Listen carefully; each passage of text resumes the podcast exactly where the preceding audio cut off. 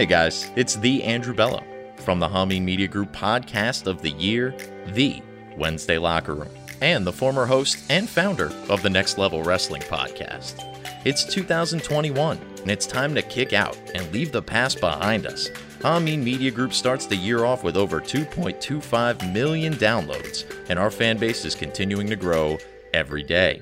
Thank you for subscribing and sharing all of our channels, podcasts, and videos, and for standing strong with HMG in the face of ongoing censorship. We will always adapt and overcome any obstacles put in our way. We will overcome and certainly achieve even more success in the ever changing digital landscape. Please make sure you're subscribed to Hacker Hameen and Hameen Media Group on all of your favorite podcasting platforms. Thank you to all of the patreon.com slash Hameen Media Group subscribers, home of the Rip Rogers FR podcast, named by Patreons to be their favorite show on the entire Hameen Media Group network. More content, including marketing and podcasting seminars, watch alongs from Hameen's career in 2CW, OVW, DCW, and more. When you subscribe to patreon.com slash Hameen Media Group, you are the fuel that drives HMG's free shows for the entire community. We salute you and thank you for your continued support in 2021. We continue our year supported by our daily listeners and our local sponsors, including ProWrestlingTees.com. Get the shirts of all your favorite Hameen Media Group wrestling personalities and support them directly. Greek God Papadon, Stevie Richards, Chris Silvio, SEG shirts for Big Sal, and of course, Bin Hameen Yalla. Also, check out ZordosOliveOil.com. Make a healthy choice for 2021 when you cook with Zordos Ultra Premium Artisanal Olive Oil imported directly from Greece. Visit ZordosOliveOil.com today and taste the difference of an ultra premium product for yourself. And wake up, bro. It's time to get the official Vince Russo Bro coffee. Kick the day off right, bro, with a cup of Broaster's coffee. The exclusive limited edition Vince Russo Bro coffee is a medium roasted Nicaraguan blend with chocolatey notes and a smooth finish that will have you up and ready to go, bro. Order yours exclusively at thebroasters.com. And it's 2021, and the Hameen Media Group staff are all committed to Stevie Richards Fitness this year and getting ourselves into the best shape we've ever been in.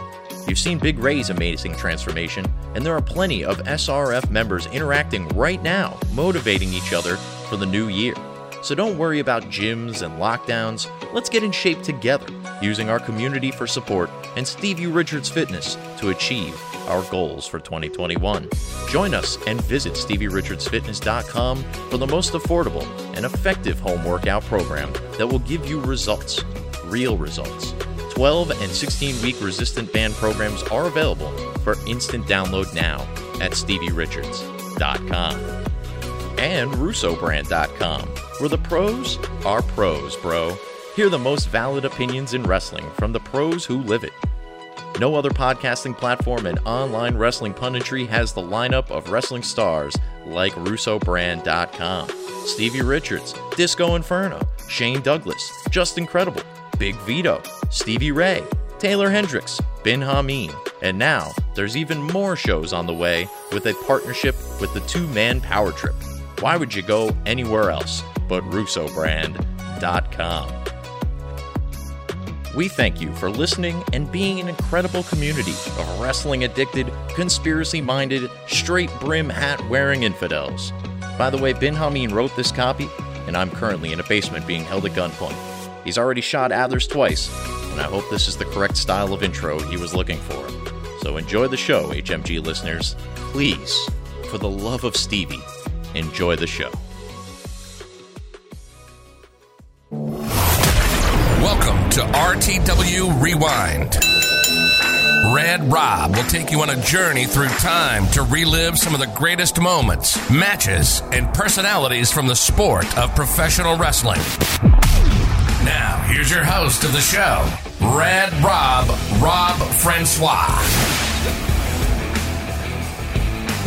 Hey guys, welcome back to RTW Rewind. I'm your host, Rad Rob, Rob Francois. I hope everybody's doing well all around the world. And thank you for being here. This is day five of the Royal Rumble seven days of shows leading up until this Sunday's WWE Royal Rumble. I have a very, very special guest with me right now. He is a first time guest on the show, uh, but he's also kind of part of the uh, Hameen family. Uh, he's very well known around the wrestling world as one of the best trainers uh, that you'll find today.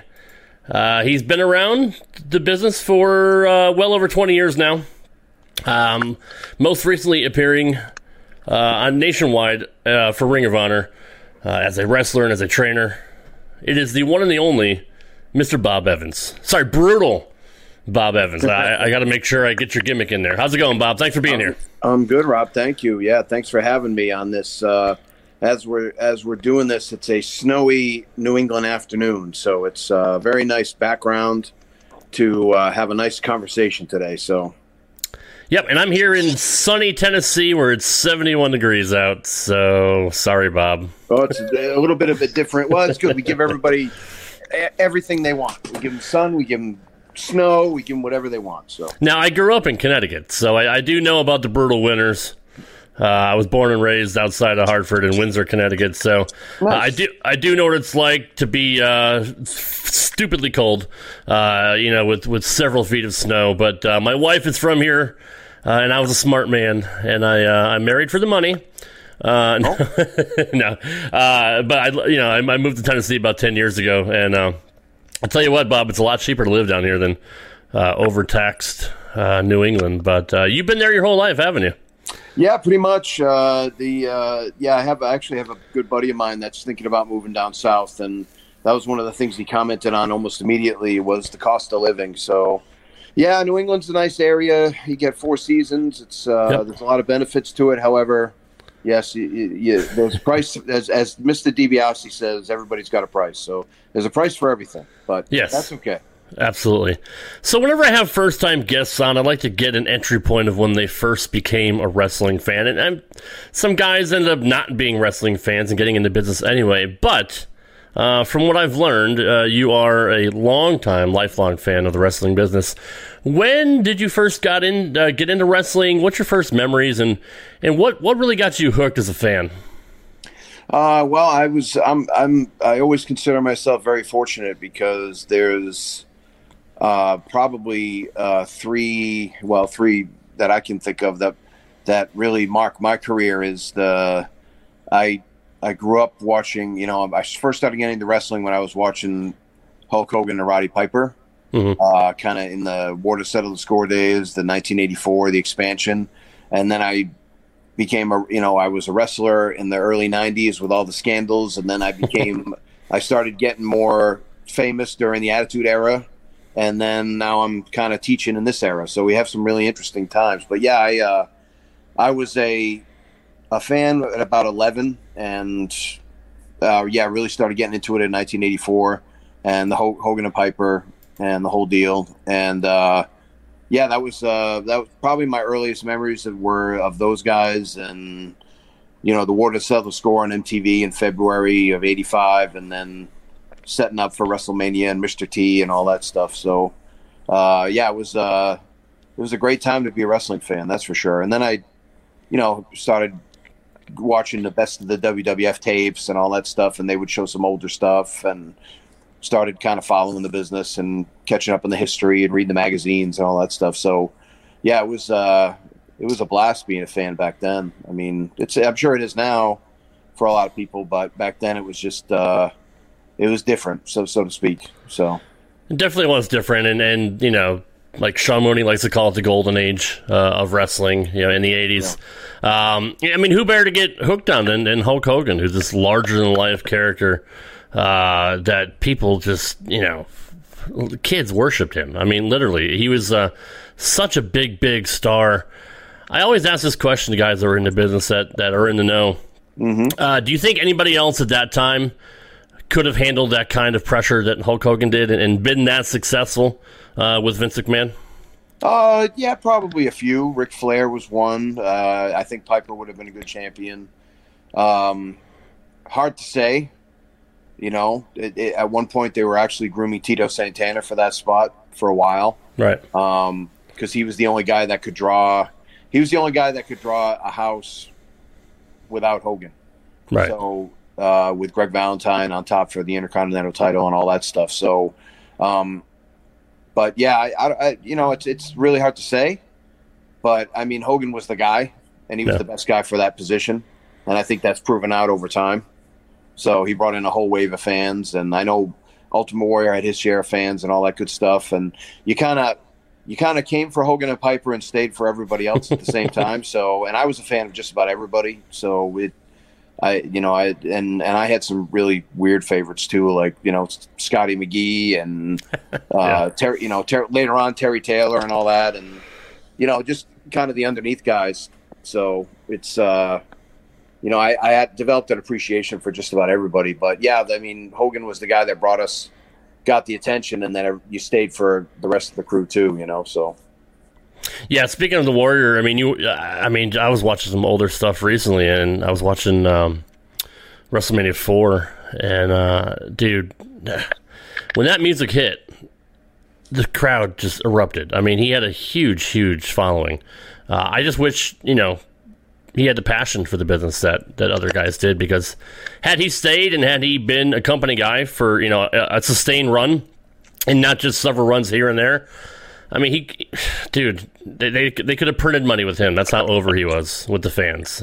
Yeah, and that's the thing. It's it's it's it's the different. And I have no grudge against the Warrior and all that. I watched him, and he I was a fan of his too. But it really, the I mean, you could tell the difference between Hogan, who was an actual fan who grew up watching the guys, Yeah, and like hung around and would like try to talk to him at you know different shows and bars and all that. He actually became kind of like the guy, you know, one of the fans that hung around a lot, which is one of the reasons why he got into the business. But Warrior was never, excuse me, Warrior was never that guy, and I think he would admit that.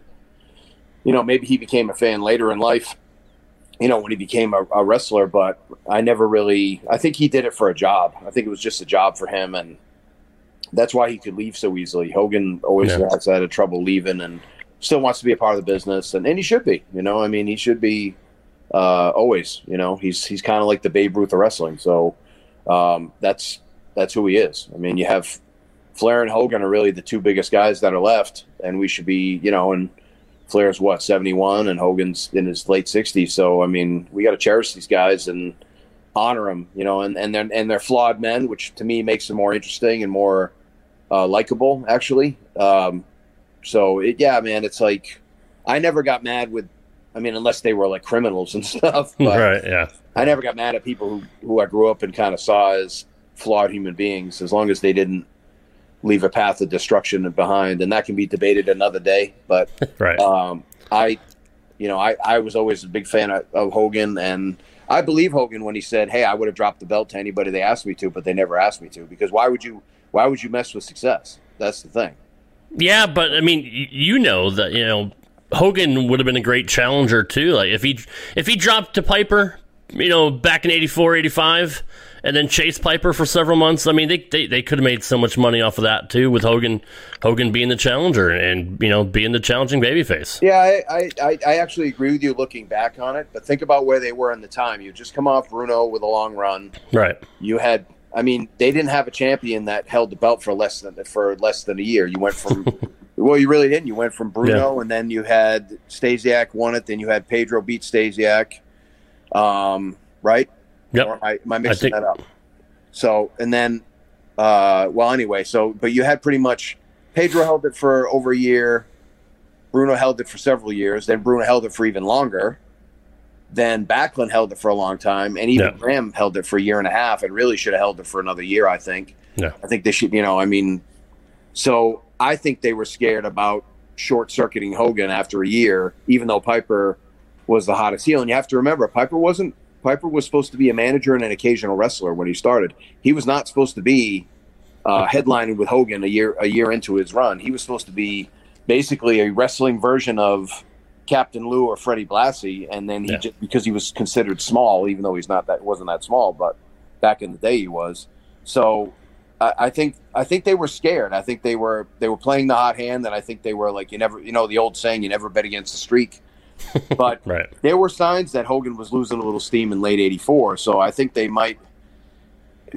I, I think it would have been interesting. I don't. I- I don't know if it would have worked. I mean, you could always just have him win it back. So it. Um, I have a feeling it would have worked and it would have kept business stronger. But again, that's it's easy to Monday morning quarterback. But I think Piper would have been the guy. You know, plenty of interference by either Dr. D. David Schultz or Orndorff, and Yep. you know whatever. You know, hit him with the gimmick and crow about having the belt, and then Hogan beats him at. You know, Hogan could have beat him at WrestleMania. You know, Yeah. Yeah, no, I agree. But I, I mean, typically WWE, WWF was a, was a, a babyface territory anyway. You know, as far as their champions, so Sure. that that was their style. You know, compared to obviously the NWA. You know, with Ric Flair on top most of the time as a heel. Uh, it's just two different philosophies of, of how they they, they book well, their, that their was the- territories. because that's the touring champion versus the base champion, right? The Right. NWA champion had to go and make other guys, and he was Yeah. always the away team. So that's why, that's why when they settled into Crockett, they just kept that philosophy, and they just did. They basically just worked the territory around him in the same company, where they would run challenges at him, and then he'd have sixty minute draws with everybody. But the problem is, Right. when you're doing it three times a year, the champion shows up three times, and you do a 60 minute draw, or you do like a kind of a screw finish at 47 minutes or something. You don't really notice it as much, but when you see it every week, it starts became becoming like, you know, what is Flair's old joke? He said the 16 times I won the belt are the only times I won, you know, that kind of thing. So Right. Yeah. you know so it's uh yeah it's just a different philosophy I, and, and i'm sure you could probably prove right or wrong on, on on each side of it so that's the that's the thing man like i, I don't really know which one was best i mean i'm a wwf guy because i'm from up here but i loved the nwa i loved crockett i watched it and i watched it a few months after i started watching wwf and i watched it every week so i i I'm not really. And then later on, when you're older, like you're a teenager, you're like, yeah, NWA is way better. They're real. They're tougher. they're whatever. You know, Well, I mean, there's- there's- real. They're tough yeah, they don't there- have there- colorful lights and you know, Right. whatever. Their slogan was "We wrestle." You know, that was Yeah. their that was their gimmick. So. Right. So Yeah, I, I remember watching uh, NWA on TBS right around '88 is when I found it on cable. Uh, and like you, you know, growing up in Connecticut, I was a, I was a WWF homer. So when I turn on TBS one Saturday night, it's obviously it's 6:05, and I I see Jim Ross there, and I see all these other guys I've never seen before, and I'm like, whoa, what what is this? Right. Um, and it, it, you know, I'm like you know, my dad would always say, "Oh, that's that's the minor league guys, right?" Because I mean, he wasn't really a fan, but he didn't really know better either. But he just obviously WWF was perceived as the company, uh, but for a lot of other people in the country, it wasn't so. I mean, I didn't know about all the territories at that age. I didn't know about you know the AWA. I didn't know about Houston. I didn't know about Florida or you know the Carolinas. I didn't know about uh, you know. Uh, uh, out west in uh, in in uh, Oregon. So I, in St. Louis, I wasn't familiar with all the territories until much much later. Uh, but then when I saw AWA on ESPN, I was like, "What is it?" You know, just I kept Sure. I, I kept finding new wrestling, and I'm like, "Wow, what is this?" And then World Class was on ESPN. So you know, growing up in New England, we were fortunate with cable uh, to have access to uh, you know some of the top shows uh, all around the country. yeah, I mean, I grew up with a lot of the same stuff you did, and uh, I got into it a little bit earlier, but Mm-hmm. still, I got so I got to see. I kind of lived through the the really the prime years of Crockett in 85, 86, and even Yep. 87. Yep. 88, they were kind of going downhill, and you could see it. Um, even though I wasn't very a smart fan back then, I had started kind of knowing a couple of guys that read Meltzer's newsletter and stuff, so I was getting a little bit of news ahead of time, and uh, that was that was interesting. But so yeah, I was. Then you got to see kind of the ins and outs and Dusty getting fired and the whole thing, and it just turned into a whole a whole deal. But it's uh, yeah, so that's pretty much my journey as far as watching, and then I got into wrestling in '92. So yeah, it's 29 years next next month. So What's going on, everybody? My name is Vampiro. This right here is the Rad Turtles Wrestling Podcast. Tune in, get tuned up, get informed, and enjoy the podcast. RTW Rewind. Wow, where does time where does time go, man? You know what I mean? Like I I still remember, you know, the late '80s and early '90s like it was yesterday. Uh, you know, here we are, all this time later. Uh, time creeps up on you. What uh, what made you want to get in the business? Just just being a fan for so many years, and I mean, what made you actually want to give it a shot? Yeah, I, I, I, I started doing a backyard thing, and uh, had a little bit of a little bit of talent for it just because I wanted to do it so bad. You know, just Yeah. hey, give it a try. You know, and my goal was to always go to Kowalski's because he was really the only wrestling school in New England. And Yeah. then I, but that would have taken money and a car and and I had a car, but I didn't have any money. And not that I wasn't willing to save up, but really it wasn't as quick. You know, oh, I'll look it up on the internet, and there it is, and sign up here, and it's this much, and it was kind of still a little underground. So I'm sure there was a number I could have called, or, but I, I don't know. It just seemed so far away. And then I started doing backyard wrestling, putting it on public access in 90, 91, whatever, just hacking around with some friends. Not, I, I didn't, we didn't take it overly seriously. It was, a lot of it was silly and some of it was pretty, we tried to make it as serious as we could, but yeah, you know, it's kids and it's a home, homemade ring and, you know, but actually the formats when I did TV for some independent promotions around here, did some sort of a TV service, I still use the same format. I'd still use the same format now. Um, But it was, yeah, it was just a backyard thing. And then I put a, I put a phone number uh, on the end of it to said, hey, if you want to wrestle with us, we're kind of like a club. If you want to wrestle with us, give us a call. And I got a call from Brian Brieger, who uh, he's in Reno, Nevada now. He actually uh, trained Reno Scum later on, years later. So, um, but Brian was one of my original guys, and he called me, introduced himself on the phone, and said, "Yeah, I'd love to. If you guys seem like you have some interest in, maybe if you want to take this to another level, we're kind of semi-pro wrestlers. We we do small shows. I, I don't even think independent wrestling was a name back then, but they he was very clear about we're not you know, we do WWF style, we're, we do pro wrestling style, but we're not necessarily, you know, pro wrestlers. There's not much, there's not pay and that kind of a thing. So, um, so we, I went, it was me and another guy, and he went once, blew out his knee, never came back, and I'm still here. So, and that was the middle of February 1992, and I'm still kicking around doing my thing. So, um, but yeah, that's, uh, it was just a question of, wanting to do it. I was a smart fan at that point, kind of like uh, you know the internet wrestling community now without the internet and tape trading and doing reading the newsletters and going to some conventions and things like that. And thought I knew everything about wrestling, and I knew a couple of I knew a couple of words. That was good, Yeah. which scared everybody because they had never even heard of newsletters or anything. So they're like, "How do you know the terms?" And I'm like, "Oh, I'm a I'm a an educated guy. I'm an educated fan or whatever."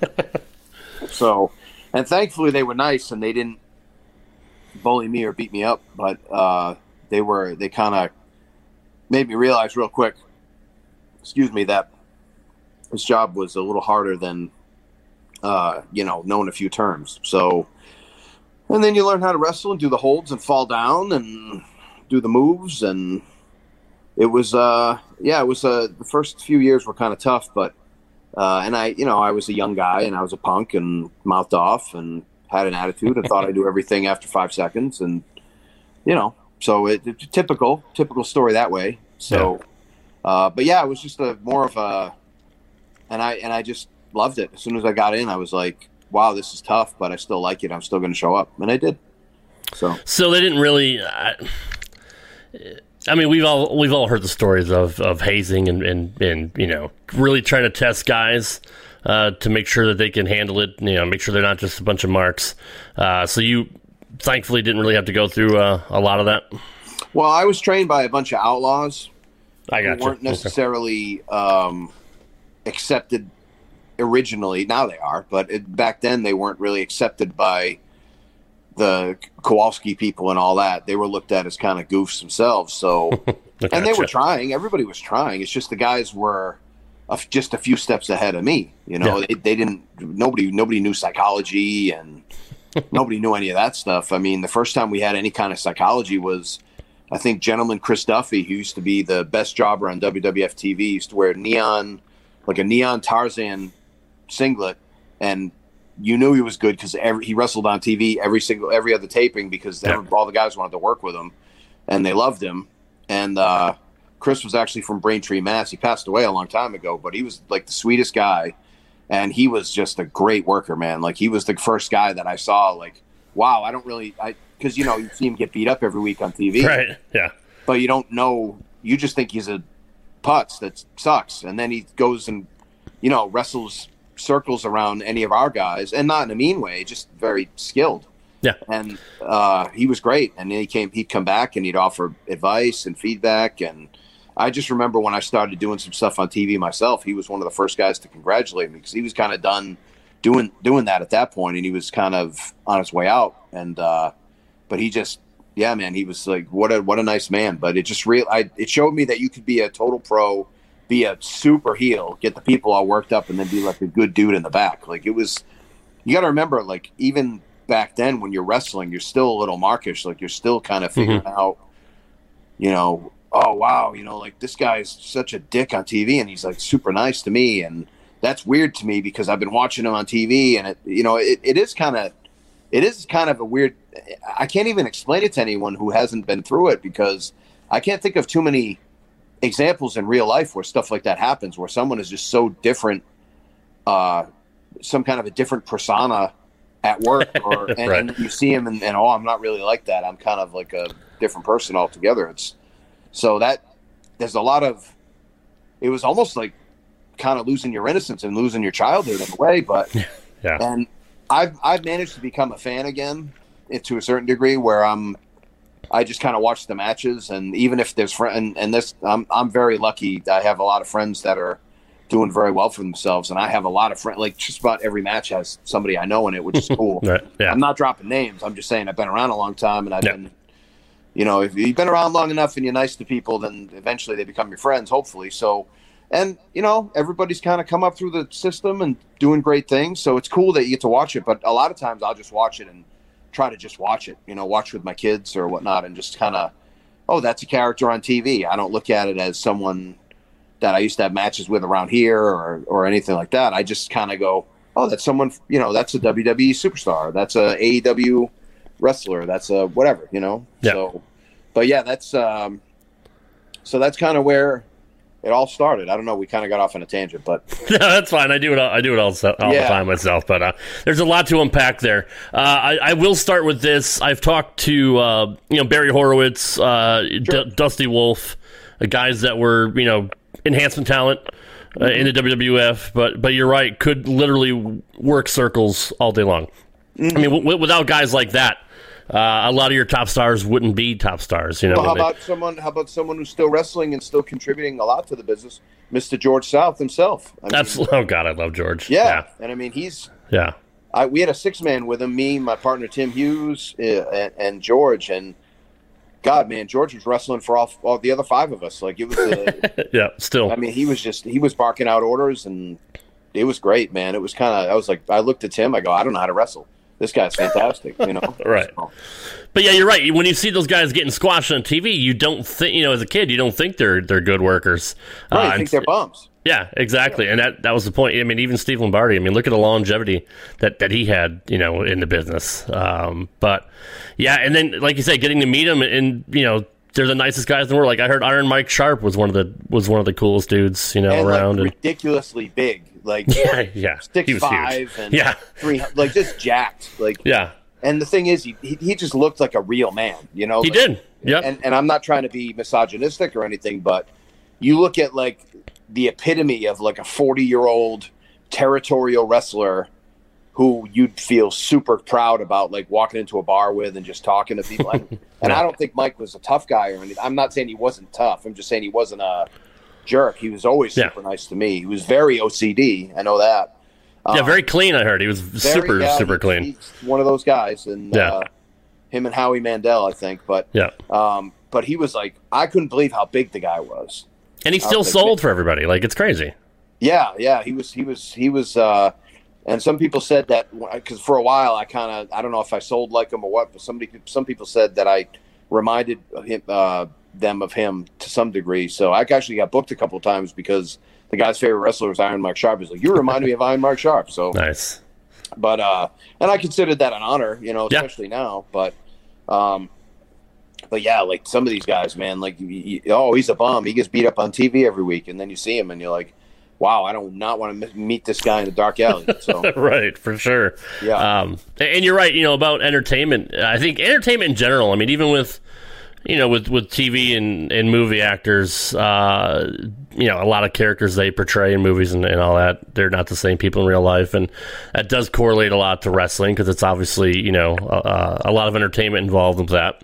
So it, it is weird. I can't imagine going to work and you know my boss being a super dick to me and then going out for beers later on and I'm like, this guy why were you a dick to me earlier? It's like, oh fuck, it's my job. But why not? um, but yeah, no, wrestling is a, it's a strange it's a strange business. Um, did you get smartened up right away? I mean, you you said you read the newsletters and you knew some terms and all that, but um, did you get smartened up when you when you started, or did that come a little bit later on? Yeah, they didn't really hold anything back. Um, they again, it was very casual, and mm-hmm. I think that was a good environment for me. I, I don't know. It's hard to say if I, I probably would have stayed for the tough coaching and all that, but I didn't really because I just loved the business so much. But yeah. I would have resented my coaches for that. I'm not. I'm not. Uh, I'm not one of these like drill sergeant guys. I really don't think that's good long term. I think that's fine once in a while, kick somebody in the ass and get them going. But yeah, really, as far as a long term coaching strategy, it's just not very viable. Um, and and yeah, I they were no, I they I don't remember them holding anything back. I they didn't know everything, right? So right. they could only show me so much, and then I learned more as I kept going. Um, but that's I think that's just experience and touring and going to different places and learning the way different people do business and yeah. you know that's that's that. So yeah, it was. Uh, it, but yeah, I don't remember anybody really holding anything back as much. I know I remember one of the trainers back in the day. He's I I shook his hand lightly, and he's like, "Oh, you're smartening these guys up too fast." yeah, he kind. It was kind of just like a quick like bitch thing, and it didn't really. He didn't punish anybody. He was just kind of like, oh, rolling his eyes. You're, you're smartening these guys up too fast. This kid could be gone tomorrow. You know that kind of a thing. Yeah. So, but that that's pretty much the extent of it. So. Does the uh, does the handshake still exist? Um, not really. I mean, is that just an old school thing? Yeah, I mean, if I see some, you know, I can do all the different handshakes and stuff, but really, I don't.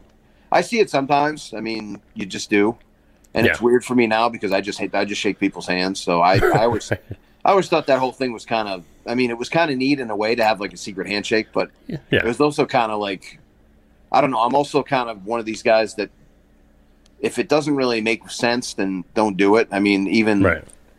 the you know, uh, like the you know, shake everybody's hand in the locker room to get respect, and it's all that. It's like, yeah, but if somebody's in the middle of a heated conversation, I'm not going to just stick my hands in the middle of these two guys' faces and right. to win some sort of a my handshake points, you know. So, um, but yeah, I mean, I, I've seen I've seen some interesting handshakes along the way it's it's certainly not prevalent. That's for right. sure. But yeah. I've seen it. Yeah.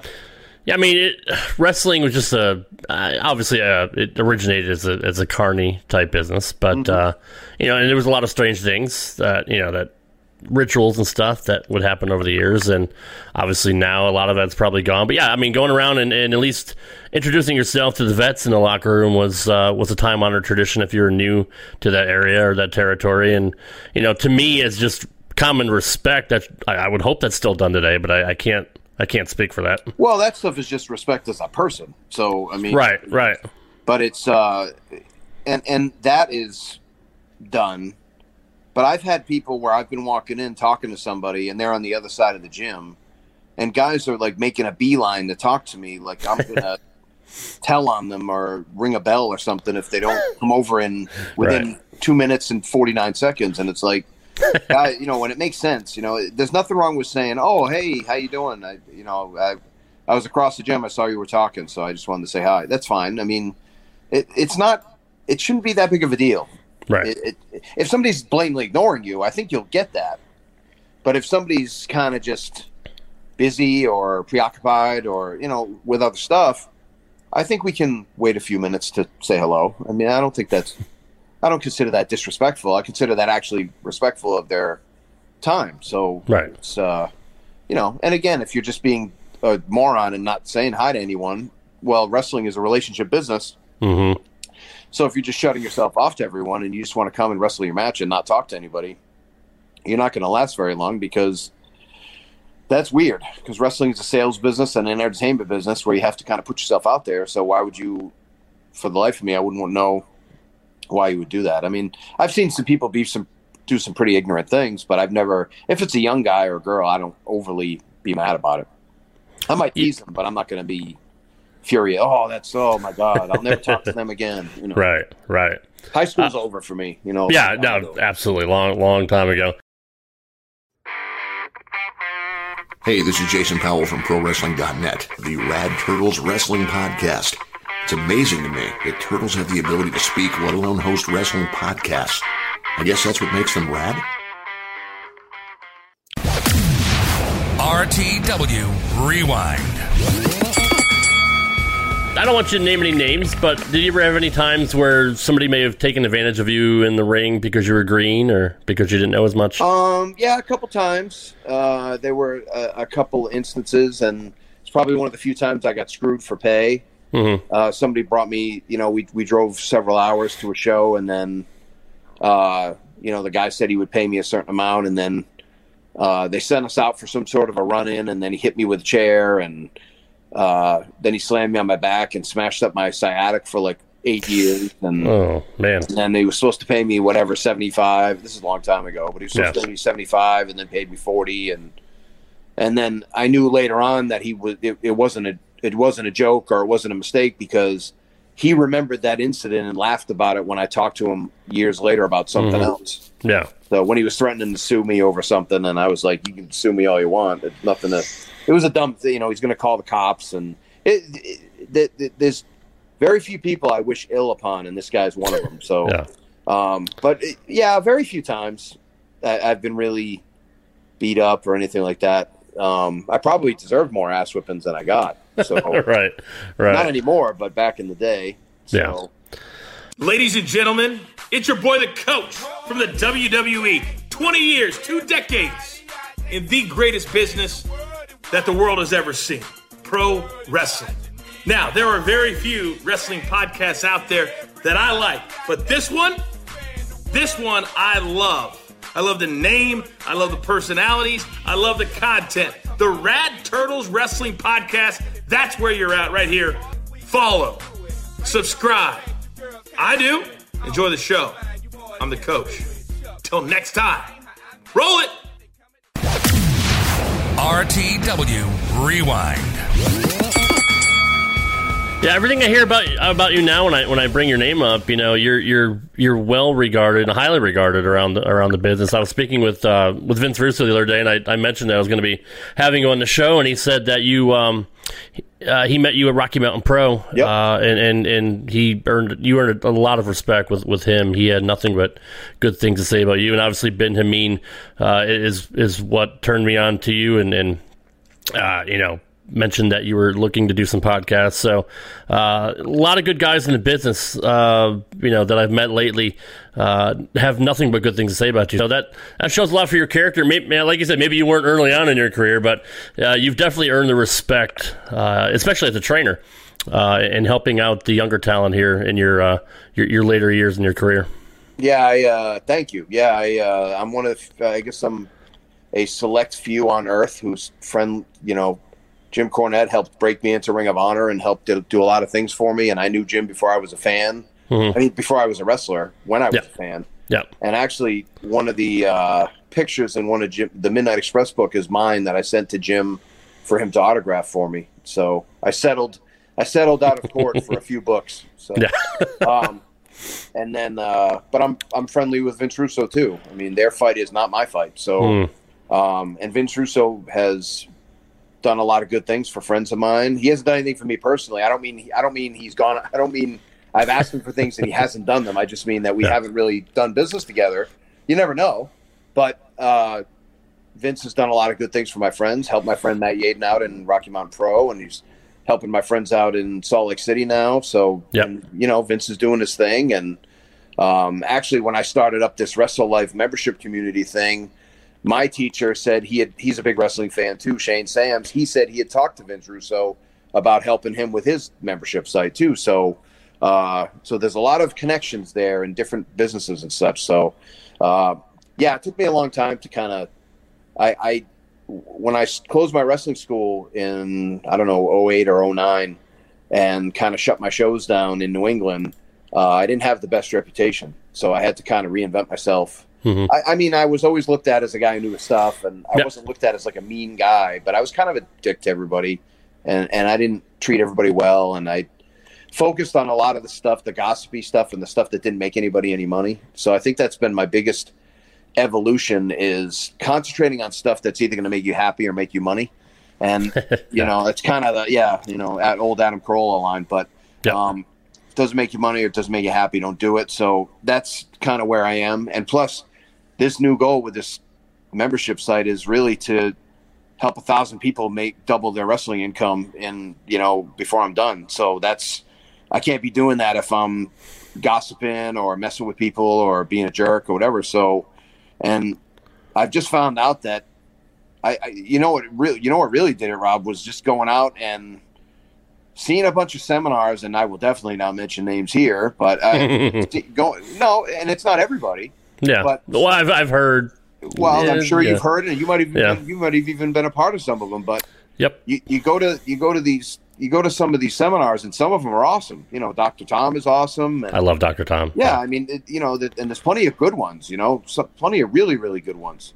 Um, but you go to some, and they sit there and they charge you fifty bucks, and they tell you stories about how they used to wrestle here and there. And there's nothing wrong with the story to help illustrate a point. There's nothing wrong with, but really, it's Yeah. you know when they pay you, they're a customer. So isn't it about them?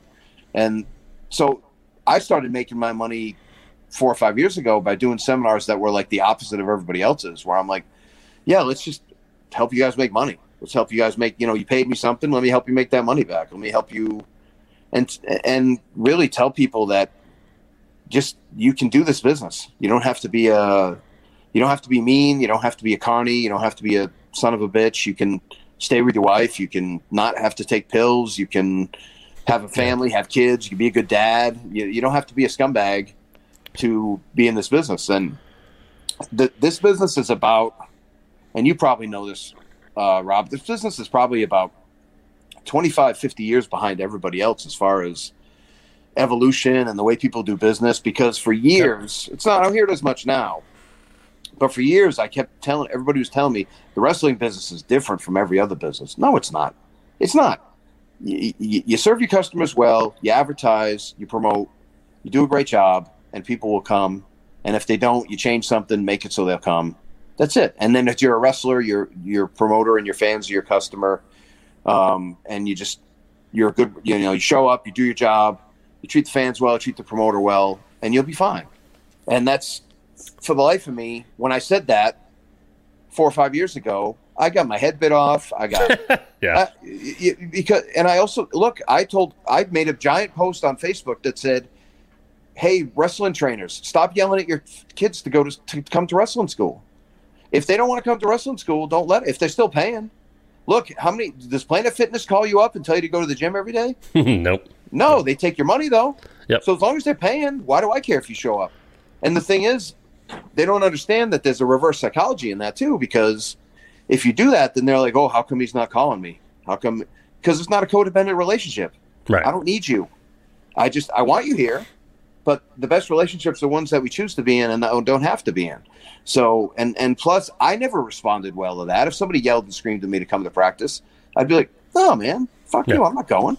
Yep. Like, so that was that was always you know so and and I figure and I'm 48, man. If I'm if I got that little bit of rebellion in me, can you imagine a 22 year old? yeah. so Yeah. No, it's true. yeah, I mean, it, kind of kind of flipped the script and, and changed the way I taught people, and it seemed to really ring true with a lot of people because I was telling them, look, and and, and you've heard this, I'm sure, and, and, and maybe not exactly like this, but you've heard there's only two spots in wrestling, right? Broke, addicted, indie wrestler who doesn't make any money, or Yeah. champion at WrestleMania. You're not allowed to be anything else. Yeah. And to me, I know people that make a thousand dollars on a weekend in independent wrestling. You've never heard of them, and Right. they have a wife and kids, and they go home and they work their regular job and make great money at that too, or maybe not so great money, and the wrestling money really helps out. What's wrong with that life? That's the that's the really what I've been kind of almost I feel like I'm this big rebel that's stating such common sense to people that you can not be a drunk. yeah, I mean, you can be successful and not not be a two timer or a drunk or a, you know, you know. But uh, is it the scheduling? I mean, it, it, you, you got to think. You know, let's just pick the two major companies back in the day. You got NWA or WCW, and you got the WWF, and they're on the road 330 some odd, 340 days a year. I mean, right. uh, getting beat. You know, I mean, getting beat up you know the travel uh, obviously business is done differently now. I mean kids play video games and all that or you know whatever. They're not really into bars well, we anymore play video but games too. Yeah. Well yeah yeah. But for the mo- i mean for the most part uh, at, at least in the you know 70s and 80s right. that's that's just the way you did business. You know that's the way you you built camaraderie was you know playing cards in the locker room or going out to the bars after after the shows and all that. And that's where business was, was typically done. Um, and just getting beat up night after night after night and uh, you know 600 700 800 mile car rides your body it takes a toll on your body i mean i i, I can understand the alcohol thing the pill thing because you know uh, for a while, you know, McMahon cracked down on marijuana, so people couldn't even smoke pot, but they could get easy access to alcohol or pills. So, you know, they had to do something to take away the pain or, or missing or you know their their family or whatever. So, I, not being in that position, it's hard for me to kind of put myself in their shoes, but I do get it, you know, hearing a lot of the stories years and years later. Um, but, you know, thankfully, uh, it's a different business today. Uh, the scheduling isn't as rigorous for the most right. part. Um, and it's just a different generation now. You know, it's just the old school mentality is just slowly kind of fading away. You, you know, Triple H, Shawn Michaels, Road Dog, you know, guys like that are kind of the last bastion of of, of that kind of you know old school mentality. Yeah, and but I also and and some people have used, and you're not saying this exactly, so I, I don't want to mess up your words, but you just kind of triggered something in my head. So, mm-hmm. um, but a lot of people have said, "Well, Bob, that's the lifestyle," and I said, "Well, yeah, but it's not hereditary, so let's." You're not related to these right. people. It's not right. your genes. Right. Just be, and and that's the thing. Why we and, and for a long time we get the narrative was, well, you know, you get brought up a certain way in wrestling, you get taught a certain way, or you're not respectful. And I'm like, I know plenty of people that are respectful of wrestling that just want to go home on Sunday or yeah. work once or work once once a month. Hey, there's plenty of guys, local guys that I trained with, that I grew up with, that are big fans of mine. Big fan. If they watched you, they'd be a big fan of yours. They are extremely supportive, and they're done with wrestling, but they still watch it. They they go to shows, they mm-hmm. buy tickets, they and they go to you know they they wear WWF shirts and they had WWE whatever and they enjoy themselves. And I got no issue with anybody who wants to do this. I really don't.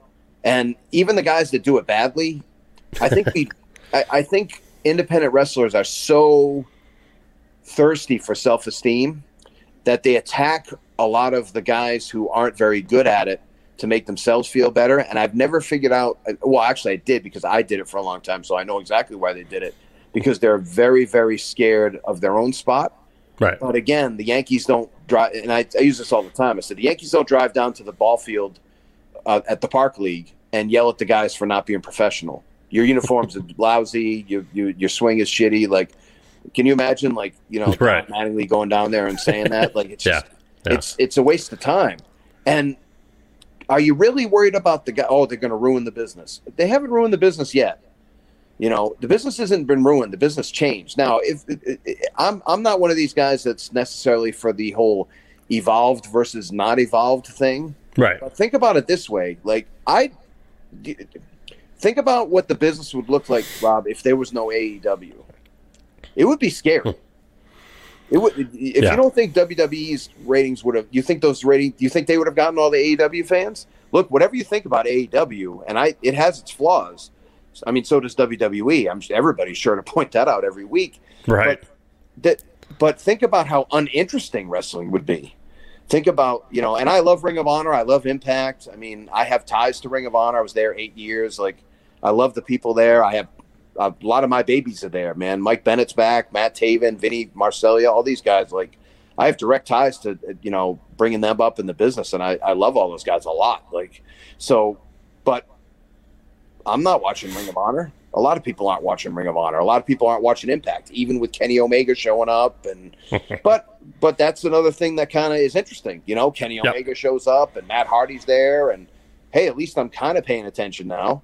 But imagine if AEW wasn't there at all, and and we were just dealing with WWE and Hmm. whoever was in second place. Man, it'd be I don't know, man. It'd be a it'd be a tough business, you know, especially with like all the COVID stuff. Like I think the numbers would have been even lower. So I agree. who who Yeah. knows who knows if it's it's better or worse. I don't I, I really try not to I mean that could be debated forever and it's interesting to talk about, but nobody's really right. I look at what's in front of me. I Yeah. look at where we're going in the business, how I can help people.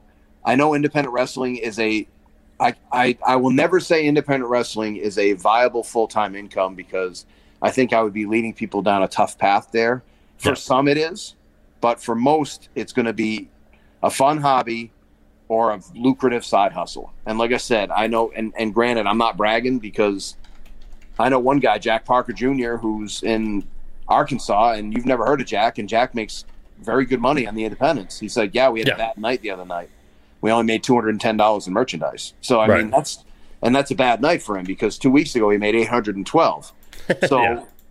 and, and selling all his stuff in a, in a crowd with less, less than 50 paid. So it is possible. Um, to, but it's, it's probably going to be a nice side hustle for you. So if you make 40 grand at your regular job and you make 20 grand at wrestling and you're having fun and you're living your dream, which 90% of the people in the world don't get to do, Sure. probably more. Yep. Isn't isn't that a good life? Isn't It that, is. uh, Why would anybody want to shit on that? You know? and that's the thing. Like I get and they go, well, if you why don't you want to go to WWE? I'm like, I don't know. Probably because they've sent back 30 of my friends in a box and Mhm. 15 people back crazy and a lot of people demoralized. And I'm not look. I'm not pointing fingers at WWE. That's too. That's too simple. That's too simple to attack uh, that kind of a situation with a very complicated.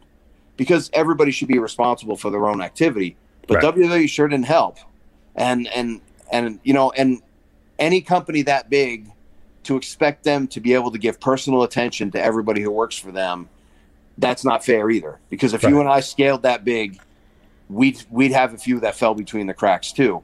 I'm just telling them sometimes you think WWE is going to be the answer to your problems and it turned out to be an amplification of the problems that already exist. I guess that's the best way to say it. Yeah, I mean, there's still a lot of.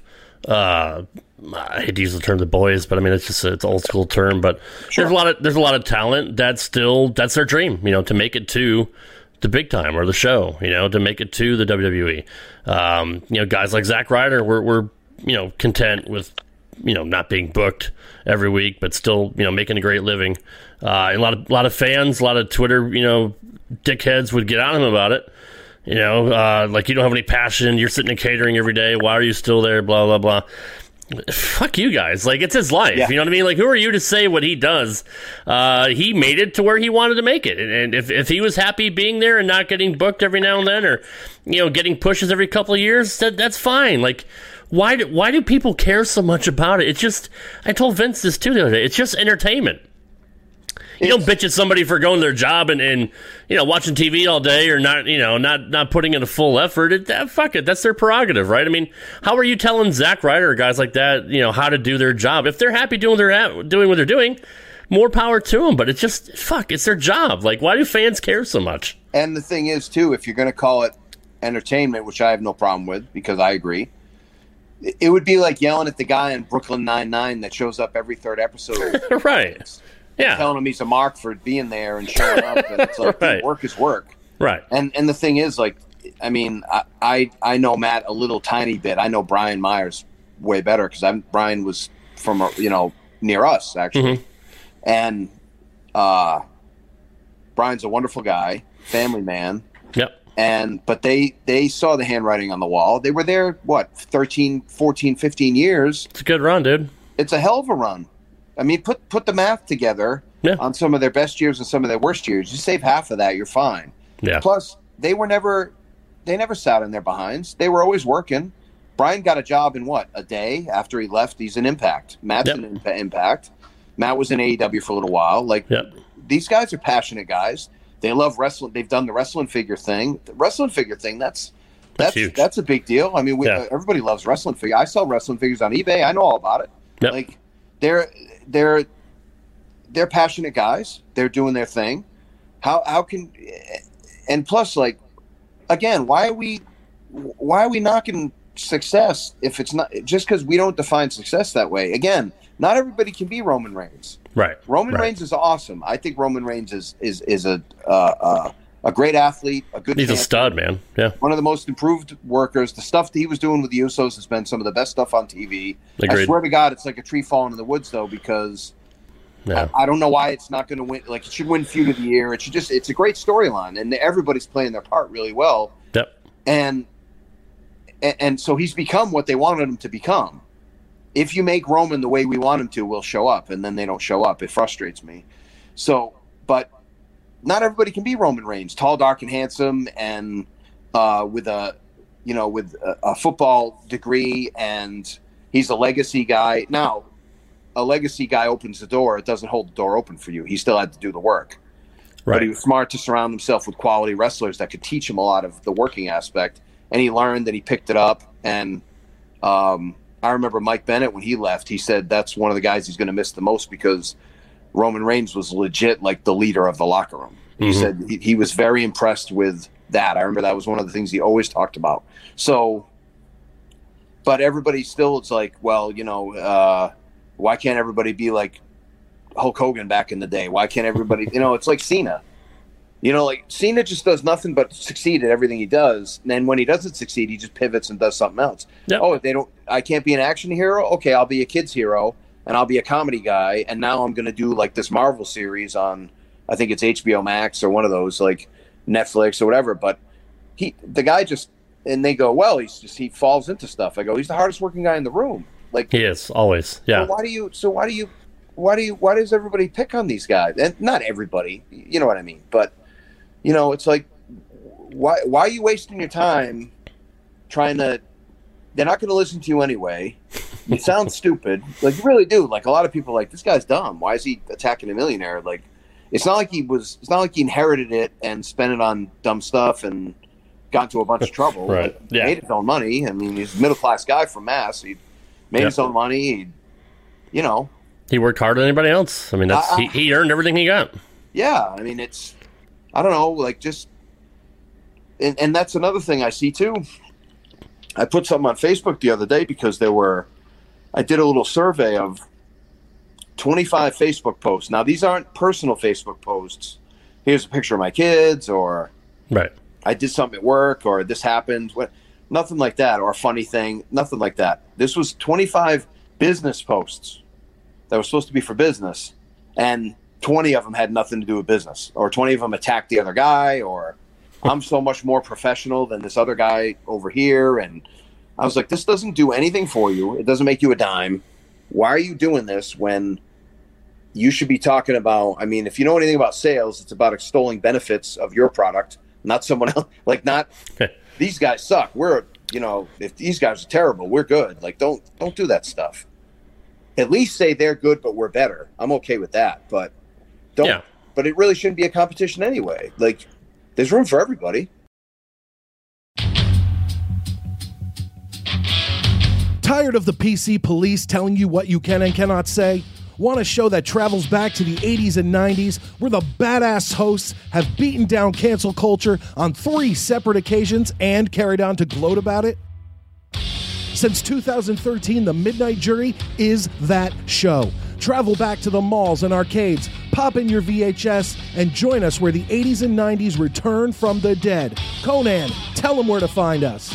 WLWstudios.com, home of the Midnight Jury podcast hosted by Midnight Mike and Calvin Brody. Also available on all major podcast platforms via the Shining Wizards Network, and join in the conversation on Twitter at Midnight Jury.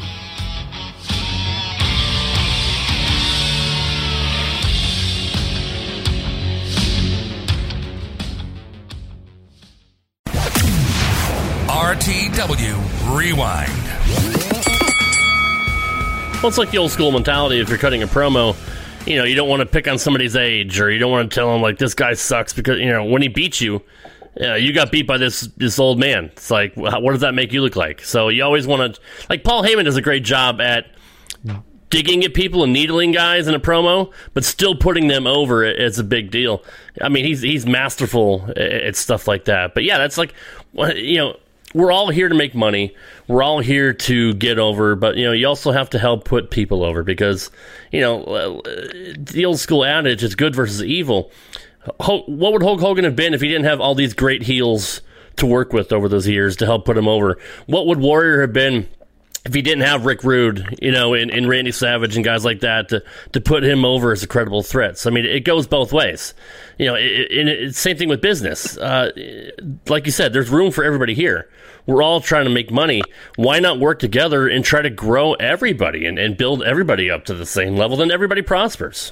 But I swear, I, I Rob, I see it every day, and I'm not Yeah. attacking anybody at all. I'm just telling you what I see. Yeah. as a guy who's made all the mistakes. right. Like I swear, But you grew up. I mean, we all did stupid shit in Well, our 20s swear, and God, 30s, Jesus, you know? God and Jesus finally woke me up and said, "Okay, you made so many mistakes. You got to teach the class now." Yeah, what I did. yeah. Same here. So that's it's kind of where I am, and it's my calling to kind of help people avoid some of these roadblocks. That's how I feel. So, well, how you avoid the roadblocks is you keep your eye on your prize, whatever it is, and Yeah. it can change. The goal can change. I, I- I'm not telling you that you can't change your goal. Like if you want to be in the WWE and then you're like, ah, I worked as an extra in WWE, I didn't really like it. I didn't feel good about it. I kind of prefer to be in the Indies and spend time with my family. Or usually it's a family thing, and that's Yeah. not an excuse. That's life. It's It is what it is, Life. yeah. So Yeah. or or some people have really good regular jobs that they like too. Right. Um, there's nothing wrong with that either. So make wrestling a part of that to to enhance your life, not take away from your life. But I I sit here and I, I, I for the life of me, I don't understand why people post certain things that it, it's really more of a social media thing. But I, I've seen it live too, where they just do stuff that's so detrimental to what they're actually trying to do. Yeah. So I'm trying. You're trying to get booked, but yet you you bad mouthing. I saw one where a guy actually bad mouthed the friend of one of the promoters he was trying to get booked with. And he's like, I don't know why I'm I don't I don't know why I'm not getting booked. I said, I do. Yeah, right. Yeah. You're making fun of old uh, Mr. X over here, and Yeah. uh, you know that's his buddy. And he goes, Oh, I didn't know. I go, Well, that's why you shut up. That's why you don't talk shit about anybody. All right. I mean, it's well, just, I mean, you know, it, it- look, we all have our gossipy moments. Get no, it's wrong, true. but- I mean, sometimes it's warranted, but, But, well, well, that's fine. But then call up your friend and gossip with your friend, the trusted friend who's not gonna yeah, not gonna spill the beans on you. Right, right, right. On social media, like, and even if it's a vague book thing, and you're kind of like, well, you know, certain people have to blah blah blah. Well, it still looks bad. Doesn't Right. look good, you know. Right. So you going outside the shovel? Yep. All right, my boy's going outside the shovel. good, good man. take care of good business. man. That's right. He's almost my size. He's 14. He's like almost six feet tall and like 220. Man, he's a big kid.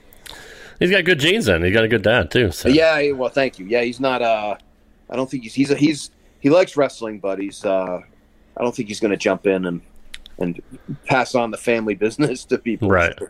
Well, you never know. I mean, hey, he's 14. A lot. That's true. A, a lot can change between now and, and 18, 19, 20. So Yeah, you never know. true.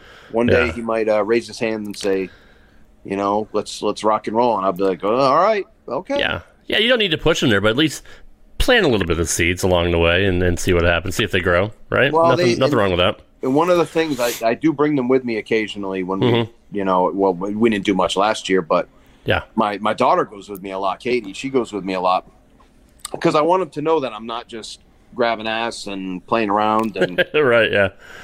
and and she talked to me about it actually yesterday and she's like oh i really like going to the different places and i said that's the fun of it i said and, Yep. and my parents both had nine to five jobs and there wasn't a lot of money around i mean they they provided for us very well um, my parents are great still around still still doing great but um, and they were wonderful there are wonderful parents but they there wasn't a lot of time to travel there wasn't a lot of money to travel so that was one of the things that I loved about wrestling that I've really embraced the last five or six years is getting out and and traveling. And I, you know, I always Right. say when I go to something cool, I go, wrestling gave me this. You know, wrestling Yeah. provided me.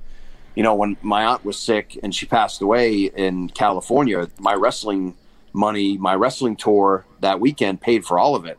Mm-hmm. And I could, you know, and I could do that and come home with enough money to give to my wife and and you know, but she didn't care about that, but because it was just seeing my aunt, and, and I'm glad I did because it was the last time I saw her. But Yeah. you know, wrestling does provide if you do it right, it kind of provides you with the right, uh, you know, the, it gives you the right perspective, and it kind of it can help really, man. Like I said it before, like use wrestling to enhance you, not the other way around. So don't be Yeah. a slave to wrestling. So you don't. Well, I mean, you you are the you, it is your business. I mean, you are you are the talent. I mean, it, it's you know we could throw away the independent contractor thing and we can debate that all day long. But I mean, you are your own business, so Mm-hmm. you know why not invest in yourself? Why not? You know, it's your job to put yourself over. It's your it's your job to get booked. It's your job to, you know, whether you're heel to get heat with the fans or whether you're a, a face to get get the adulation. But you know, a, a lot of and I don't want to speak in general terms, but there's there's some talent that just they don't, they don't get that. You know, they don't understand that they are their brand. Nobody else is responsible for for getting yourself over, except for you. You know, it, it, it, if you're in a shitty storyline or if you have a, a horrible promo, try to do whatever, do the best you can with it. You know what I mean? Like, mm-hmm. it- you're only hurting yourself if you're like, oh, like I- I'll use Moxley for an example because obviously he was a malcontent towards the end, and you know he complained about. I mean, it's public knowledge. He went on Jericho's show and complained about you know getting shitty promos from from the writers in WWE, and he's like, I can't say this. Well, uh, dude. Do it to, to the best of your ability. You think Roman Reigns wanted to wanted to spout off freaking uh, nursery rhymes and stuff, but no, Well, he how took about, it. uh, yeah, he about took it and he did it. How about the revival on the way out where they would, kept, you know, like they were having itchy, un, uh, itchy Exactly. Yeah. itchy underwear. They made the most of it. right. They just They made it entertaining. right, and then eventually when they want them to wear those weird like like uh, genie outfits or whatever they were, Yeah. they said, ah, maybe not. You know, Yeah, But- maybe not. But yeah, I, I, I, one of the things I've been really digging into lately, um, especially with this website I got, but um, it's the ref- wrestlelife.com. Let's not. Uh, and I do want to put that over before yeah, yeah, before we I'm, wrap I'm- it I'm trying so. not to make this a sales pitch, but No, it's uh, fine. but it's uh, one of the things I've really been pushing is whether you want to do this as a side hustle or you want to do this for to be in the WWE or AEW, and I have plenty of people that want to do both. What I tell them is, I said, don't worry about getting signed, quote unquote, getting signed. Stop Mhm. wrestling to getting signed. Don't audition. I said, just get really good at being you. Sign yourself to your own business, your own company Yeah. work within your own company and then maybe you'll get acquired so be a really good instagram and maybe you'll get acquired by facebook Right. so if wwe or aew is interested in you they're going to be super interested in you if you're already fully formed and kind of something already Yeah. and uh, it's a concept that's new and I, I, I struggle with it because if I told them to open up a beauty shop, they'd open a beauty shop and be their own thing. If I told them to open up a tattoo shop, they'd do that. If I told them to open up a pizza shop, they'd do a. They would have no problem doing it. But then you tell them to open up a you as a pro wrestling shop, and they're it, it- it's it's a different it's a it's kind of a new concept, which is an old concept. yeah, it's the same thing, really. And And it's it's, really the E Myth. If anybody wants to look up the E Myth, E dash M Y T H, um, there's a live seminar on audible.com. Not a plug for Audible. I don't get anything for it, but it's a guy named Michael Gerber, and he talks about, and you might have heard this because he made the quote famous. It's you don't work in your business, you work on your business. And his That's whole right. thing is you make your business ready to be sold, even if you don't want to sell it that's right. because that means your organization is on on point. That means your everything's on point and it's running beautifully. So that's what we have to start really drilling into these guys and girls. And again, I'm not saying you have to spend 100 hours a week doing it, but you can have good gear. I'm, I'm a big fan of people having their own domain name and having a website because Right. if you if you're a guy and you show up in your wrestling gear and somebody says this is pornographic, there's a man topless with his underwear on, and they shut you down for three days, and it's a big Black Friday sale. Well, you just lost three days of sales. So have your own have your own pirate ship. Don't build your don't build your ground on don't build your business on rented land. So Right. I'm a giant Facebook guy, but I mean that's how you contacted me. But Yep. um, I also have my own presence too outside of that. So remember that you are your own entity and product, and don't let that scare you. When people talk about your brand, that doesn't mean you have to spend a million dollars in advertising and trademark everything and all that. If you can, you can. It's word of mouth, man. It's it's network. It's mouth, networking. really just find, ha, having Yep. a hook that somebody can identify you, with, even if it's just Yep. name value. Just Right. getting your name out there. Yep. You know, that's that's. um I think I think sometimes we go, and again, it's kind of that uh, rags to riches thing. It's like poorest guy in the room or the richest guy in the room, where it's if you don't if you say branding, either people don't have a clue and they stay they oh I have to stay stupid because I'm an indie wrestler, or they think they have to be you know Netflix, and it's like no, you you, you can just kind of have just work hard to get your name out there and be good to people and establish a really good reputation. So that's that's really how you do it. I mean, and and again, you become your own business. You sign, you know, quote unquote, sign yourself to your own business. Uh, not literally, but if you want to, you can write up a little contract for yourself, something psychological, and then get acquired by one of these other big companies if you want. So That's right. you know Yeah. so that's it's it's it's it's really a shift in psychology and I, i'm finding that really the mental shifts in psychology the the that kind of stuff the mental training the mindset training is the stuff that i'm enjoying teaching people and trying to get that stuff because i'm hearing a lot of oh i've never heard that before and and trust me these aren't my concepts these have been around for a long time Yeah. but it's nice to kind of apply them to wrestling and go yeah like you can do this you can do this business you can be happy and make a couple of bucks. That's fine. We don't all have to starve, you know. Yeah. And I mean, if, if, if like you said before, if that's what you're happy with, you know, working a full time job or a part time job or, or wrestling on the weekends, like you said, and, and getting to do both and still be home with your family. And yeah, you're living, you're living the dream, man. Like everybody should aspire to have something that makes them happy, whether it's wrestling, whether it's any other kind of hobby or, or, or whatnot, you know, do something that makes you happy. If, if you don't like your, your nine to five job, that's fine. If it, you know, if it pays well, stay there. But find something on the side like this. I mean, this is what I did. I picked up podcasting. I picked up streaming video games. You know, I've over the last couple of years have been yeah, I'm 44. I I started late in life, but I mean, I started to pick up podcasting. I'd never, I had never trained. You know, I didn't have any training in it at all. I just, I'd like to talk, and you know, like some people say, I have a good voice. So I bought a microphone and got a computer, and I started doing that. And I just kind of, you know, made contacts. You know, like you, like Vince, like I, I've had Dr. Tom on a show, and you know, Sean Mooney. I mean, I, I don't want to name drop all day, but I've been fortunate enough to speak with a lot of my heroes over the last couple of years, and to what you said, your reputation is paramount to everything. If you have a bad reputation, uh, no one's going to touch you. You're going to be blackballed in, in whatever industry or walk of life you're in. Uh, your, your reputation is 100% the most important thing uh, that, that you can have because without that, you'll never get anywhere uh, in life. Nobody will ever trust you. Nobody ever want to hire you. Nobody ever want to book you. Whatever it is, they're not they're not going to want to touch you with a ten foot pole. So Exactly. I wish more people would understand that concept because it's so simple. It's the simplest thing.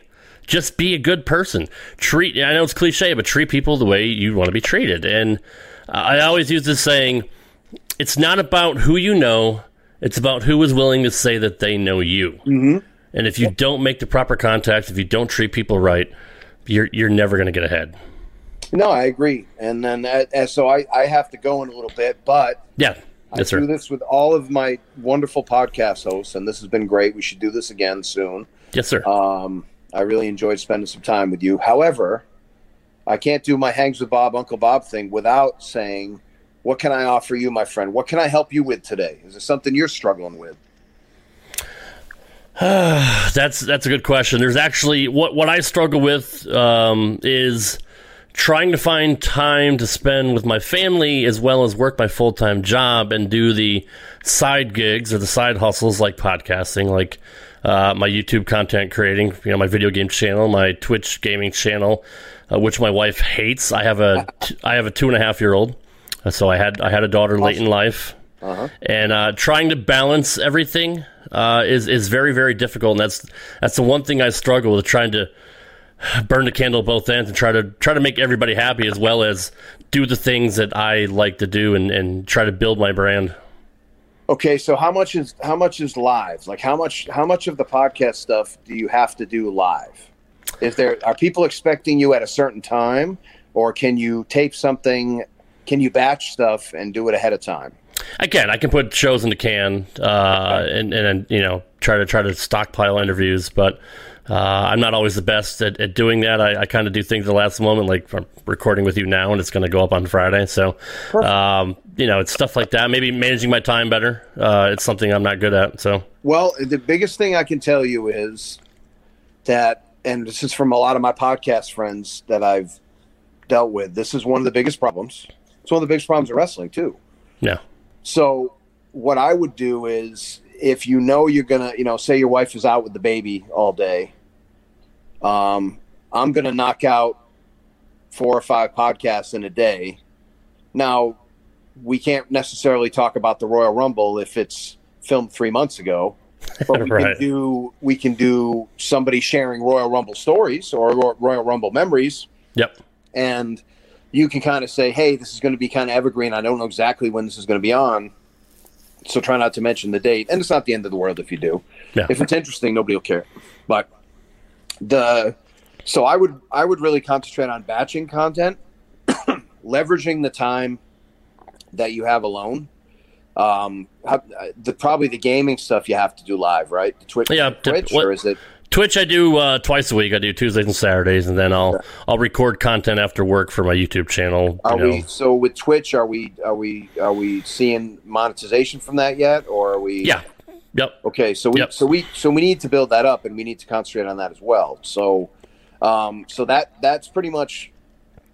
So now we have to sit down with uh, your wife, who sounds like a great woman. So I'm lucky. She's, I'm she's the best. I'm uh, yeah. I'm I'm married to you know, tied for first with my wife. So right. um, but uh, I'm, you know, my wife has been very understanding. But I know I do much better when I sit and communicate with her, and I have a plan. I'm not, I'm not mansplaining this to you. I'm saying this is really important Right. because I have fucked it up so many times. yeah. So, and but most of the time, it's just been not telling her stuff. This is why this is important. This is why. Here's the goal in mind. Here are the numbers. I made X amount of dollars. I'm projecting I'm going to make, you know, 25% more in six months. And this could be Disney money. This could be something for the baby. This could be something for you. This could be a weekend away while somebody watches the baby. And we haven't had many of those. You know, you have to kind of sell her on the dream. Give her, look, it's not her passion, right? You Right. said she hates it, so it's definitely not her passion. It's Yeah. her passion the other way. She hates Well, I it. mean, she hates it because it obviously takes me away from her and, and, Well, and okay, my so- daughter. So And again, this is why you sell. This is why you say that. But she's not resenting you for the time. She's re- resenting you for the time trade, what you're trading. Right. And she looks at it as you jacking off with your buddies playing uh, Red Dead Redemption, right? Yeah. So yeah, if you say this is the goal, this is what I'm doing, this has actually been a nice little side business for me.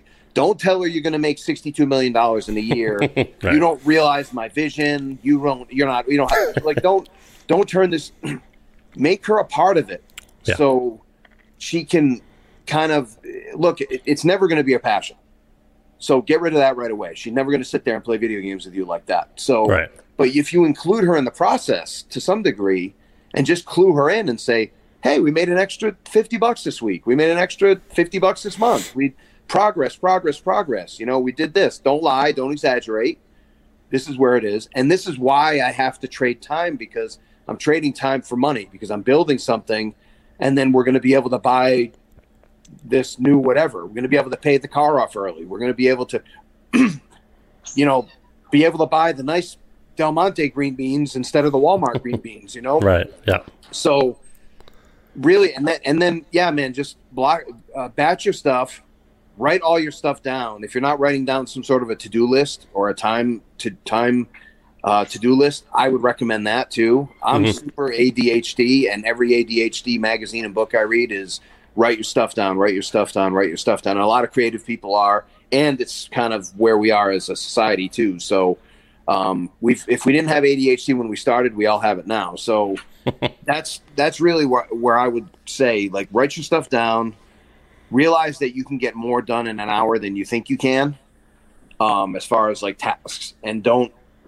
and rope her in and clue her in on stuff. Again, Right. she doesn't have to be a partner. She doesn't have to help you, you know, run the camera while you're talking on Twitch, but just educate her enough so she feels feels like she's not resenting you for the time. Okay, this is part of my husband's work. Okay, this is part of his thing. Okay, he's going to put this money away, and it's going to be for something again for the baby, for her, for the whatever whatever rings her bell. You know, Yeah, and You, you know it's not manipulation because you're not you're just you're you're showing her the possibilities, but in a very real way. So Yeah. that's that's what I would do. Really, do that's I think you're you're killing it. You're doing a lot of great things, and just tr- the big the biggest thing I've had to convince it is you know when I, when I go on a wrestling trip, it's not a vacation. Right. I might do some enjoyable things, but it's not a vacation. It's work. Yeah. So, but if you work, you're gonna come home with money. So- That's exactly right. And if I was making some some decent money, I mean, I think her tune would change a little bit. At least my time away is is worth something. And so, like you said, not just screwing around playing video games or talking about stupid wrestling all day or whatever. So, uh, and, I- and I'm trying to build a brand to where I can work part time. You know, I can be home more often, or I can at least make some money off of this to, like you said, pay some stuff off early and all that. I'm not just doing it as a hobby. You're doing it for fun, even though I love it and I'm passionate about it. I also want to do make some money. You know, I want to make some money out of this and and and get paid for doing something that I love to do. And that's that's kind of what I've I've tried to sell her on. Uh, that it's it's not just something I'm doing to get away from you guys. Uh, I'm I'm trying to do this so I can spend more time with you guys, and at least be at home a little bit more often. You know what I mean?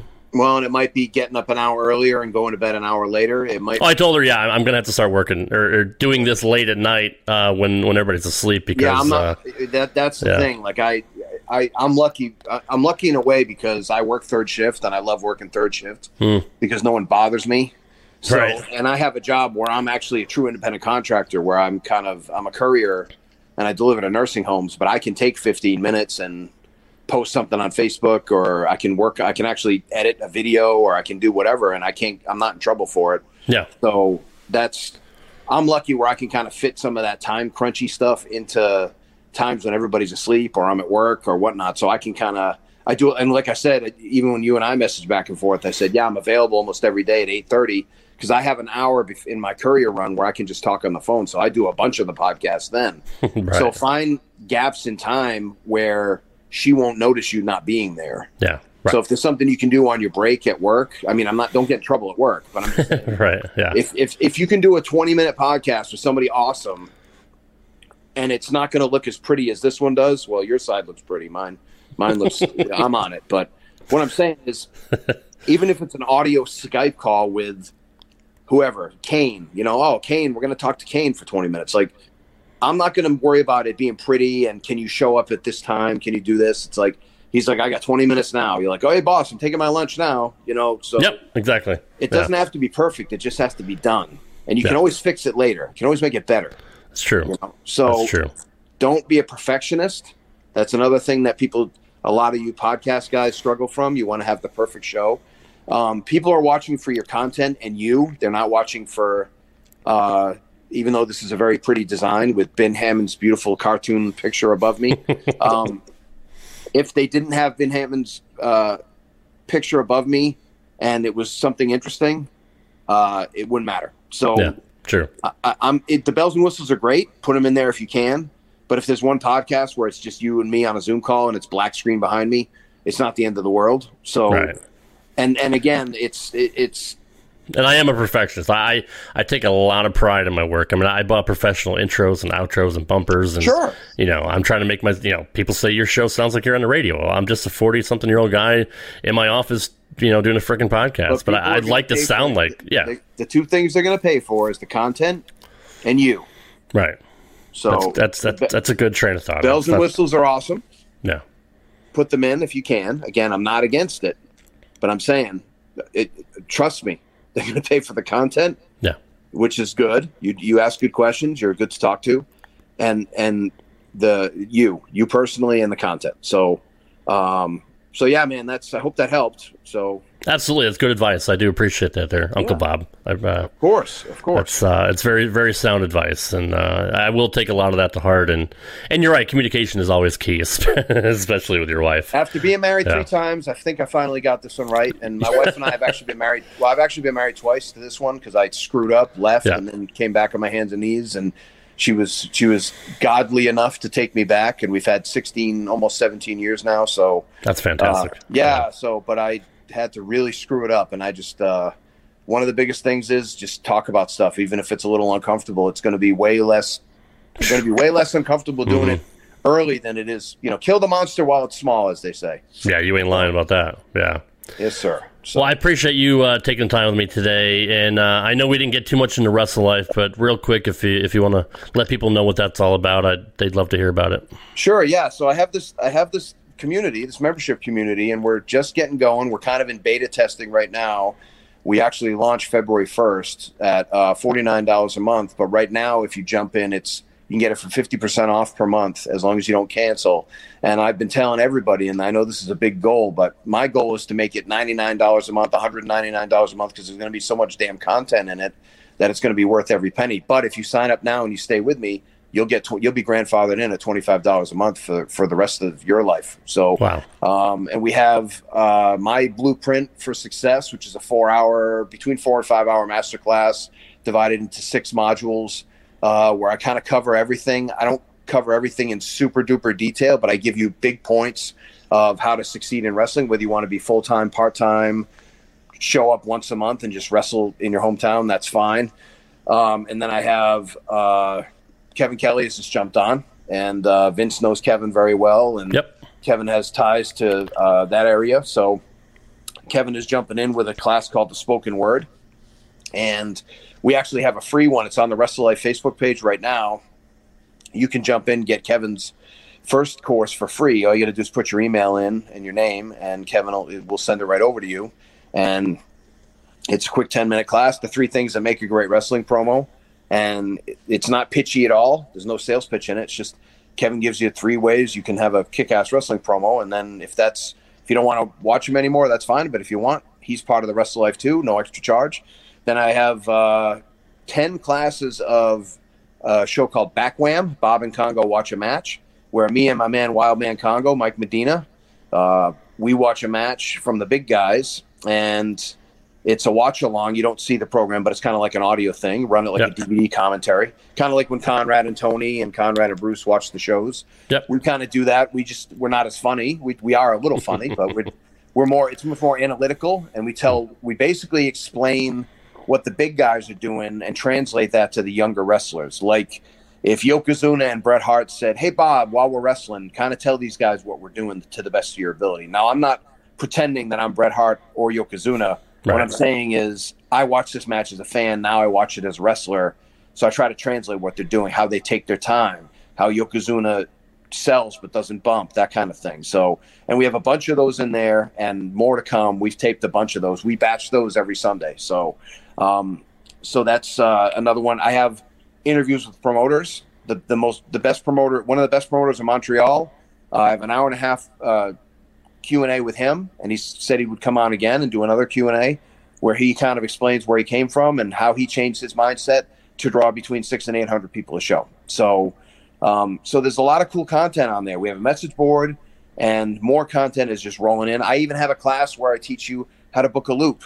And if you turn your phone the opposite way, up and down, and you just play it, it looks like I'm running your phone for you, and I show you exactly how I would book a free show loop, 2,200 miles, and save a ton of cash in the process. So Nice. it's uh, and there's no funny, like I said, no bells and whistles, no nothing. And uh, it, aside from the fact that it's super cool content, and we're just going to keep driving people in there and put more courses in there. Eventually, going to do sales marketing. Uh, we're going to have a whole promoter boot camp in there. I've had a bunch of promoters already sign up for it, and so we're just we're we're in the we're in the we're in the business to produce results for people, so and entertain them along the way and it's uh, been really good. We've had a lot of early success stories, and uh, you guys are really going to dig it. Like I said, we had uh, Jack Parker Jr., just an independent wrestler from Arkansas with no name value, and he's bigger than me, so I, I he, he, allowed, he allowed me to say that. Jack did eight hundred and twelve dollars in his own merchandise. He didn't sell Bullet Club shirts. He had his own merchandise with less than fifty paid. He sold eight hundred and twelve dollars. The next week, he sold three hundred and seventeen. So for two two over two shows, he did eleven hundred dollars in sales. That's fantastic. yeah, and, that's great. And, and and again, last year, and and he gives me credit for this. He said it first, not me. Before working with me, he did hundred dollars on a weekend, and now he, like I said, he had a quote unquote bad night. The other night he did two ten on one day. But Yeah. think about two hundred ten dollars. That's a car payment, I, I wish I could do that just by talking to you. right? you know, so, well, hopefully the advice I gave you will help you kind of organize your time. hopefully so. Yeah. So, and uh, any, and I'm a and I'm a message away, man. Anytime you need to, need to hit me up, I'm around. So, Oh, I do and I'd love appreciate to be that. on again too. So, I'd, I'd love to have you on. You're great to talk to. There's so much more that we didn't even get into. Uh, we just we just scratched the surface, but uh, well, let's was, do next time. Let's do uh, let's do a full one on just if guys have business, the guys and girls, if they have business questions, I'll answer them all for free right on here. sure. and uh, they don't have to sign up or anything. We'll just do it right on here. We'll do an hour of that. So, Sounds good. Sounds good. all right, my man. Well, I appreciate. Oh, uh, where can we find? Where can people find you if Oh, they want to get in As, contact as with you? simple as simple as this. You can hit me up on Facebook if you want at the Wrestle Life, or you can just go to the thewrestlelife.com. Again, you can read out, read all about us. No obligation to read. Check it out. Got a bunch of testimonials on there too. Uh, one from Ron Hutchison, who just put out a book. Ron's probably one of the most predominant uh, uh, Canadian uh, trainers there is. He trained Trish Stratus and Beth Phoenix and Edge and another guy named Christian and all these guys. You know, uh, Gail Kim. Yep. And uh, Ron said I was like the biggest kept secret in the Indies. So he's Wow. uh, he's been very kind. So and I and pretty soon we're gonna have. I've been so lazy with this. I have about twenty five video testimonials that I haven't put up. So uh, so it's again, I'm not trying to sell myself. I'm just telling you that I'm in the business to produce results for you guys. So trust me when I tell you that, that I'm going to bend over backwards to do it. So I love it, and I I love that you're giving back. And I wish I wish more guys uh, and girls uh, would do that. well, But, we're going uh, to shine a spotlight on the people that do. That's right. Yeah. So Absolutely. Well, Bob, again, I appreciate being here. I know you're a busy guy, uh, but yeah, definitely would love to do this again. Uh, and I had I had a, I had a blast talking to you, man, and I, I learned a lot, and I will definitely take your advice to heart. I appreciate your time. I'm going to hold you to that. Yes, sir. Absolutely. All right, man. Thank you. All right. Thanks, Bob. Take care, man. RTW Rewind.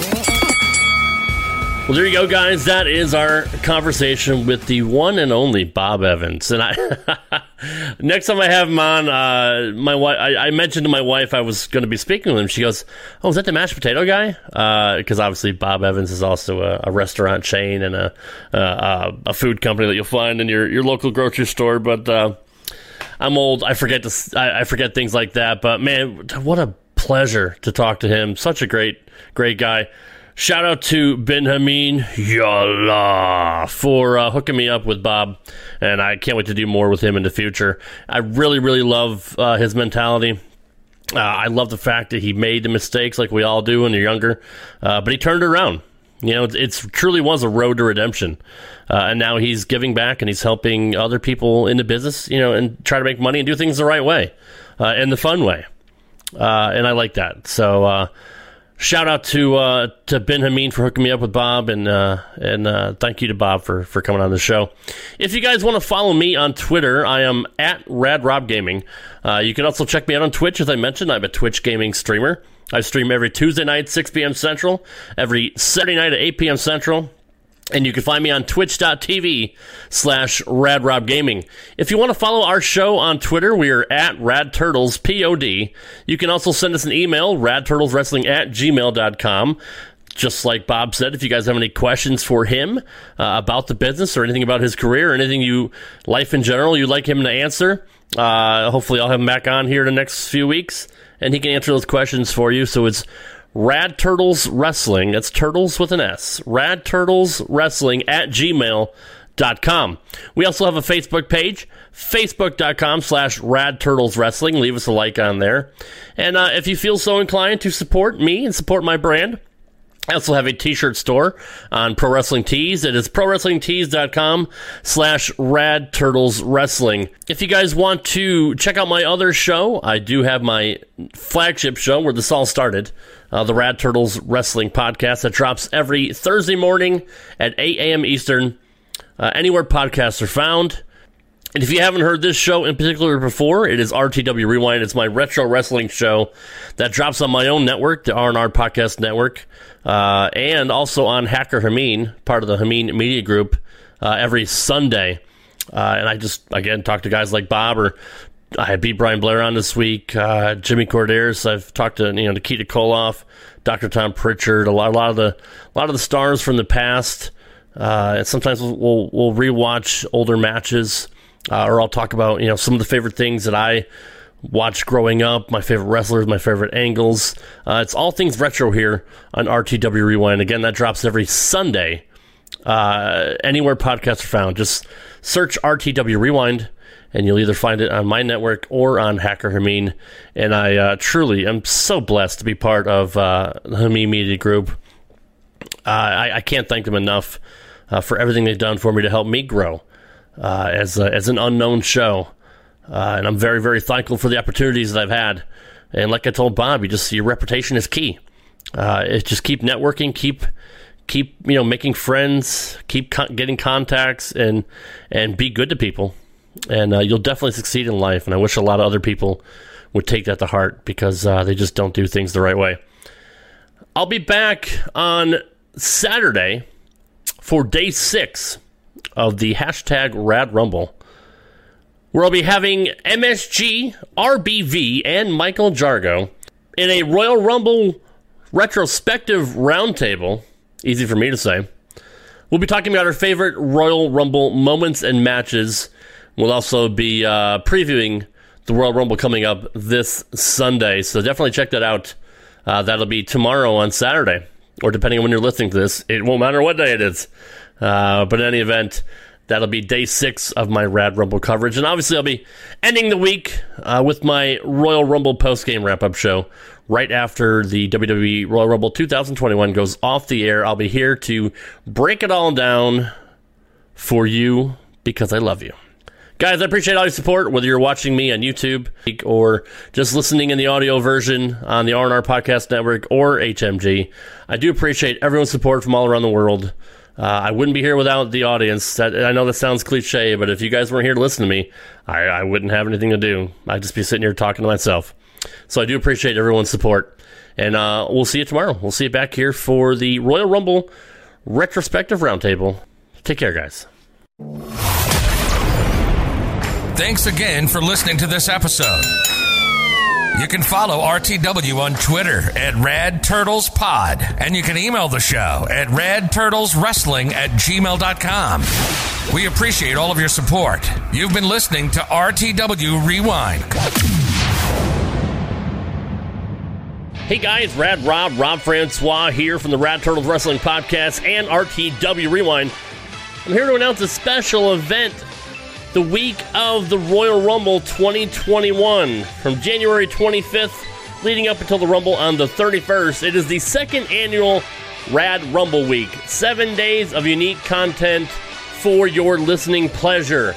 Monday, we're going to kick it off in style. The Aussie guy, Dean Galloway, will be joining me, and we'll be watching the 1999 Royal Rumble match. Tuesday will be an interview with former WWF wrestler from the Killer Bees, B. Brian Blair. Wednesday will be my conversation with former WWE referee Jimmy Korderas. Thursday will be my flagship show, the Rad Turtle Wrestling Podcast, with Grappler 6 and the Ocho. Friday, I'll have a special interview with the founder of Wrestle Life and former professional wrestler Bob Evans. Saturday will be our Royal Rumble retrospective roundtable with personalities from the Hameen Media Group. RBV, MSG, and Jargo will be joining me to talk about our favorite Royal Rumble matches and moments, and you never know who may just make a surprise appearance.